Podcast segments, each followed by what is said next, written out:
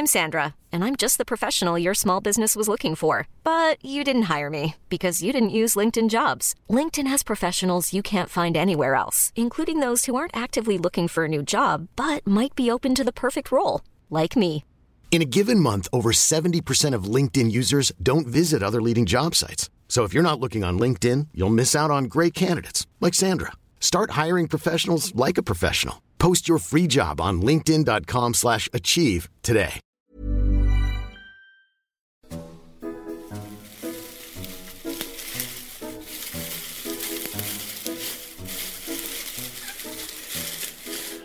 There's quite a lot to do in the polytunnel. The sweet peas have uh, long since finished flowering, and the bind quite dry.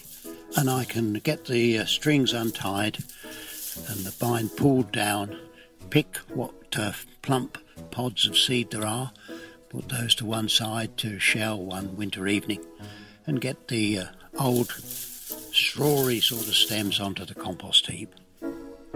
There is no better group of plants for flower power forms of the shrubby potentilla, producing single rose-like flowers continually from June to the first frost. Our thanks for this week's sponsor, Hayloft Plants of Pershore in Worcestershire.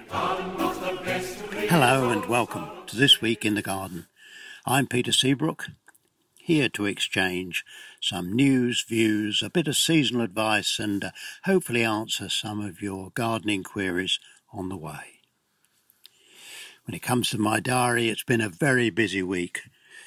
Uh, the second visit to Wisley, joining the Nemesia Trial Forum. Um, we're growing uh, 60 or so Nemesia at Hyde Hall, so when I go to Wisley, at least I go with some experience of plants growing under different conditions. The Nemesia Lady Penelope has performed very well for three years with us in Essex, just as long as we clip it back when there's a lot of seed heads and it, uh, with a little bit of watering and feeding, soon comes again and flowers time after time, nicely fragrant too. A visit to the trials and show gardens at Ball Colegrave near West Adderbury were exceptional. Every year they seem to get better. This wholesale UK seed and young plant company is introducing over 400 new plant introductions for next year. How do we keep up with this fast moving world? I'll be talking about uh, some of the novelties seen in future uh, podcasts. For example, the tomato that you can grow on a windowsill no more than nine inches high that has very tasty fruit. A lovely red Yes, red garden delphinium on stout stems and repeat flowering. Some superb begonias uh, for hanging baskets. A number of them seed raised that are quite as good as uh, we've come to accept with the cutting raised begonias. There's gaillardias that flower more freely than you've ever seen before, container grown raspberries, seed raised strawberries. It goes on and on. I did uh, take a little time off to go with the family and visit the Buckingham Palace Gardens. They are now open to the public, and if you're buying a ticket, let me give you a word of advice. Go the whole hog and have the conducted tour. With the conducted tour, you do see the whole gardens and I think uh, some of the more important uh, attractive parts. I mean, it is a really uh, remarkable green oasis in the centre of London and of course uh, historically has been the site for all kinds of events. When it comes to seasonal advice, my own garden has been uh, too neglected with so much going on uh, elsewhere. But last weekend, with a little bit of help, we did get both the beech and the yew hedges cut back into shape. I do like to see straight, neat hedges. Remember, always put a sheet down first at the base of the hedge to catch all the trimmings, and then clearing up is no more than picking up the four corners of the sheet and carrying the whole lot away, and it leaves the ground absolutely clean. Cut from the base upwards so that the cuttings fall cleanly away onto the sheet. And of course, it's sensible to try and have the hedge just a little wider at the base the growth always goes upwards, and by having it slightly wider at the base, you can get a stouter, more stable sort of hedge. What's happening on the news front? Well, a recent vote by farmers and growers has led to the demise of the Agricultural and Horticultural Development Board and the statutory levy that it raised. The industry is really divided on this, with uh, large companies able to finance their own research, while the uh, smaller companies, of course, want to see uh, cooperation, money raised, and work done on their behalf. It does, however, also mean the demise of funding of, for example, the Grow Your Own Potato scheme for schools. For more than 10 years now, this uh, initiative has seen potatoes and pots and things sent to 15,000 primary schools nationwide. It taught children where their food comes from, did valuable educational work, and I very much hope uh, a new financial source will be found to continue this uh, very valuable campaign. Veg growers Barfoots have launched a new product called Collie Shoots, which will be sold through Ocado. They're very small cauliflowers, but on a long stem, all of which is edible. Quite honestly, uh, when I have a big head of cauliflower, I always peel the stem and cook the centre part with the white curd. But they are now breeding varieties that uh, you eat not just the small curd at the top, but a lovely green stem. I also hear that the UK blueberry harvest is underway and that um, the yield in Britain has increased tenfold since 2011 and now the harvest is worth some uh, 500 million pounds a year. How things change. You know, in my childhood, we'd never heard of uh, blueberries. This week, in the post bag, I've received several queries, including one from Jules Chambers. He hopes I can give some advice on replacing a dead white passion flower, Passiflora caerulea Alba.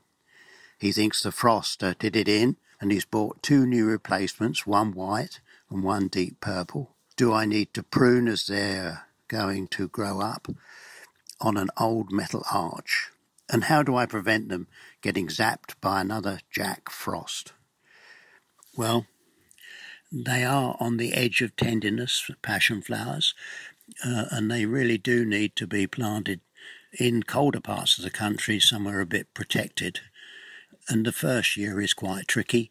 Actually, if you surround the base with uh, something coarse, uh, bracken is the perfect thing, but uh, some really tough dry leaves.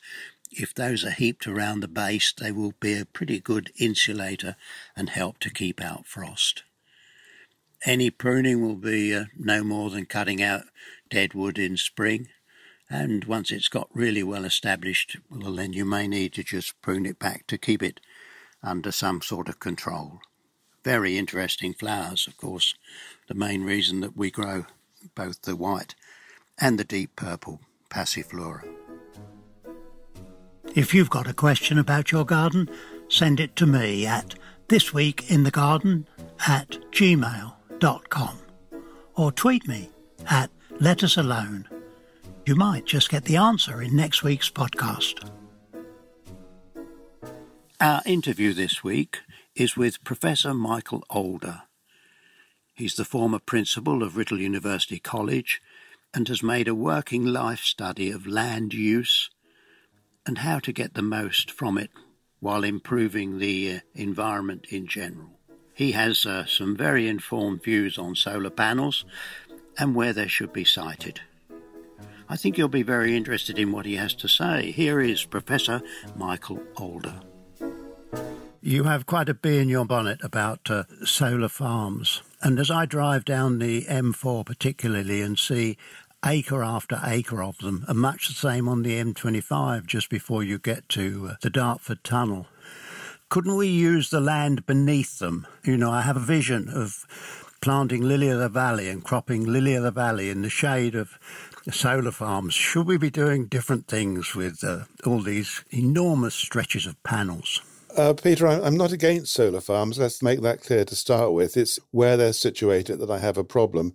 And your question about uh, can we grow lily of the valleys underneath them? Well, well, it is possible, but one of the problems is that the developers actually often strip the topsoil away from the, the surface, which makes any growing difficult for a while.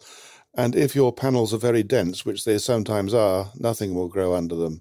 The more common excuse is that they will put wild flower meadows in and graze sheep, and that can be done, but um, it's it's not really a very sensible way forward. Well, surely we must have acres and acres of uh, industrial buildings that could carry these things very much the case. The uh, Building Research Establishment has worked out there's something like 250,000 uh, hectares of commercial roof space. And if, if that was all used for solar panels, then uh, we could get half our country's electricity from that alone. There's brownfield sites, there's poorer grade agricultural land, and there's 17 million homes, many of which uh, could have uh, solar panels if, if they wanted to. So hundreds and hundreds of places that, that they could go um, without using good quality land. Now we have a, a planning application in Essex for really quite a big farm. And we have some pretty good land in Essex, don't we? Oh, we do indeed, Peter. I mean, the, the, the plan you're talking about is uh, a plan called Longfield, and it's near Hatfield Peveril and uh, near the village of Terling. Um, it's around a thousand acre site, so it'll be one of the largest single solar farms in the country. And it's mainly on good agricultural land, originally classified in a grading called Grade 2. It's now been relooked at, and some of it's a slightly lower classification. Uh, but nevertheless, we all know it grows good crops. And, and I worked out not long ago if this land was all used for growing wheat, then it would provide enough bread for Chelmsford for well over a year. So it's a highly significant productive area. Why is planning allowed then? I mean, 1,000 acres, that's an enormous size, isn't it? Well, it is enormous size, and of course, planning hasn't been allowed yet. Um, the the developers have just completed their initial public consultation, and because of the scale of this scheme, it actually goes to the planning inspectorate nationally for approval. So we expect an application to be made probably sometime around November time, after which there are two stages before planning may or may not be granted. Ultimately, it's down to the Secretary of State to give approval for this scheme by virtue of its sheer scale. It's what's called a nationally significant infrastructure project, which is rather like the HS2 railway scheme. I see.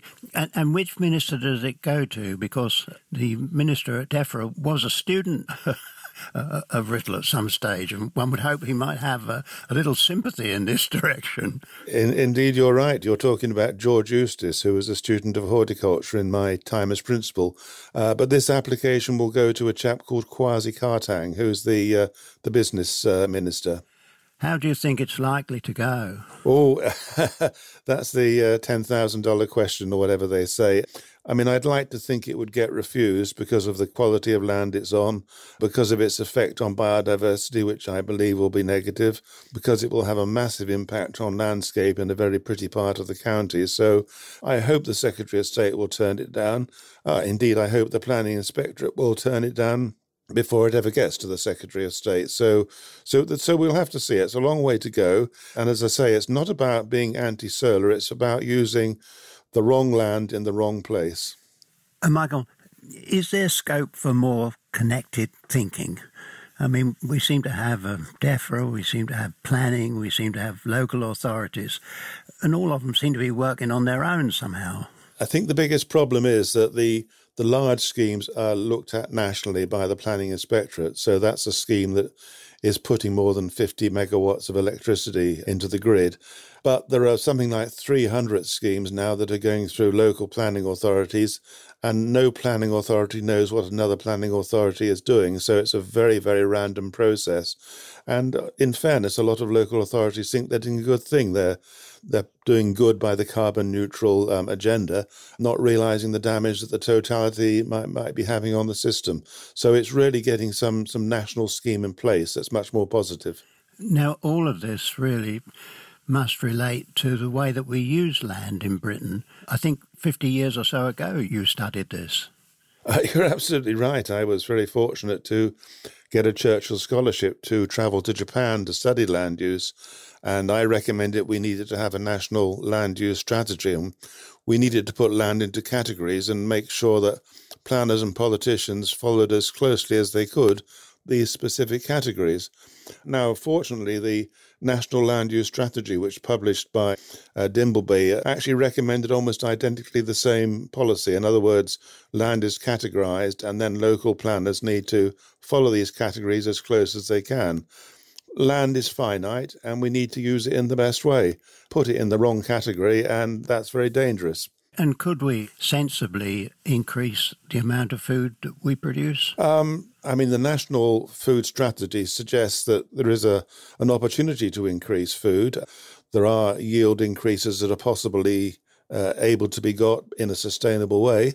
And of course, they're recommending changes of diet, moving away from meat, beef, and red meats in particular.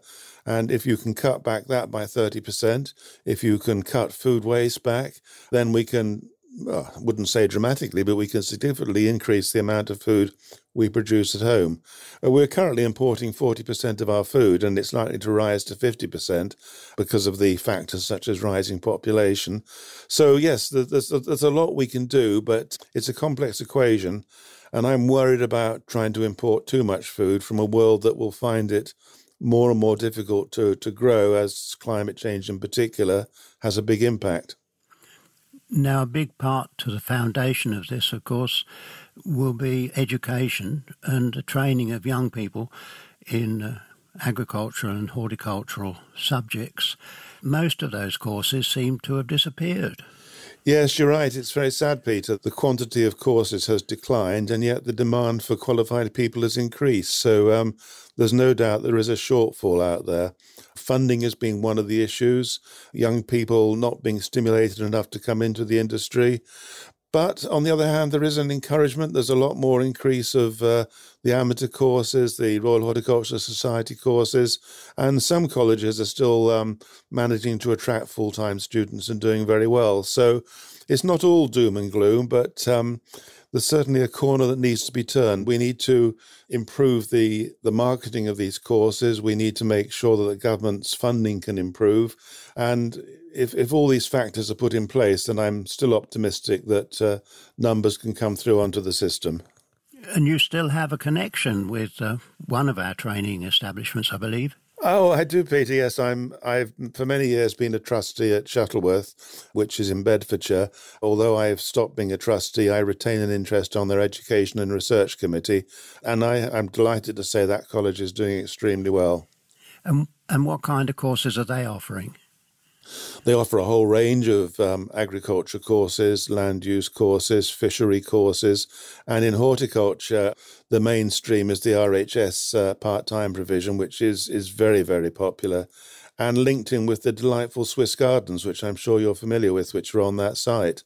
What would you see as the ideal today in the terms of uh, the introduction of training in horticulture and gardening?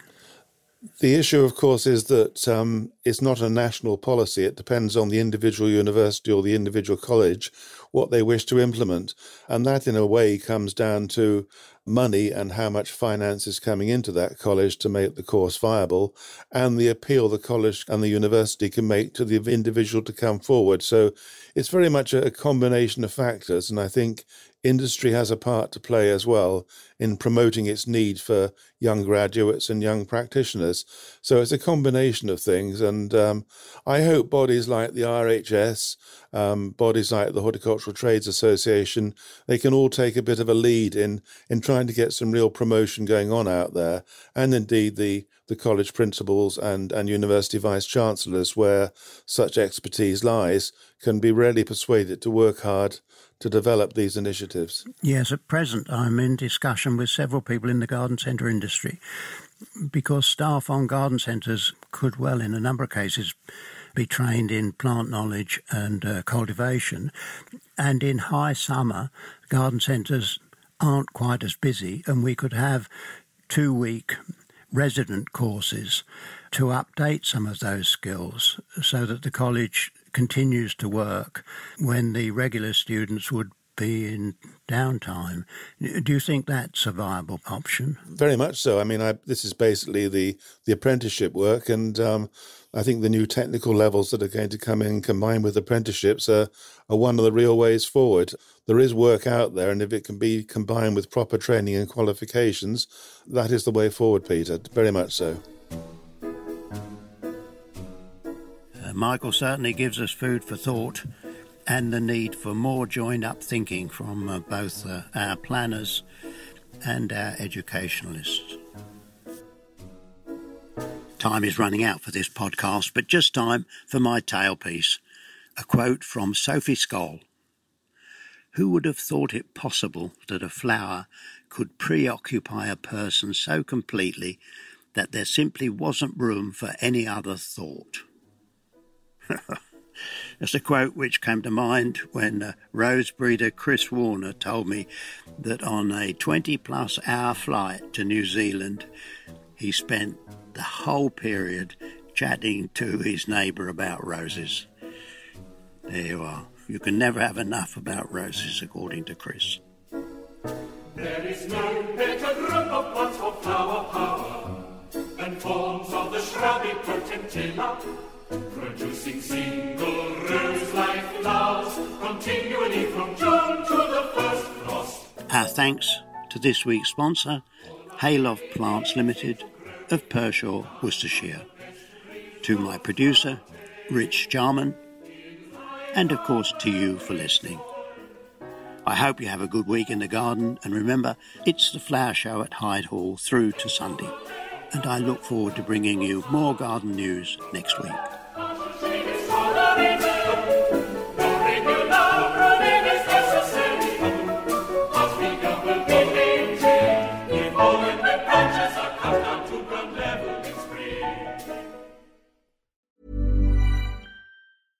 Imagine the softest sheets you've ever felt. Now imagine them getting even softer over time. That's what you'll feel with Bowl and Branch's organic cotton sheets. In a recent customer survey, 96% replied that Bowl and Branch sheets get softer with every wash. Start getting your best night's sleep in these sheets that get softer and softer for years to come. Try their sheets with a 30-night guarantee. Plus, get 15% off your first order at bowlandbranch.com. Code BUTTERY. Exclusions apply. See site for details. Many of us have those stubborn pounds that seem impossible to lose, no matter how good we eat or how hard we work out. My solution is PlushCare.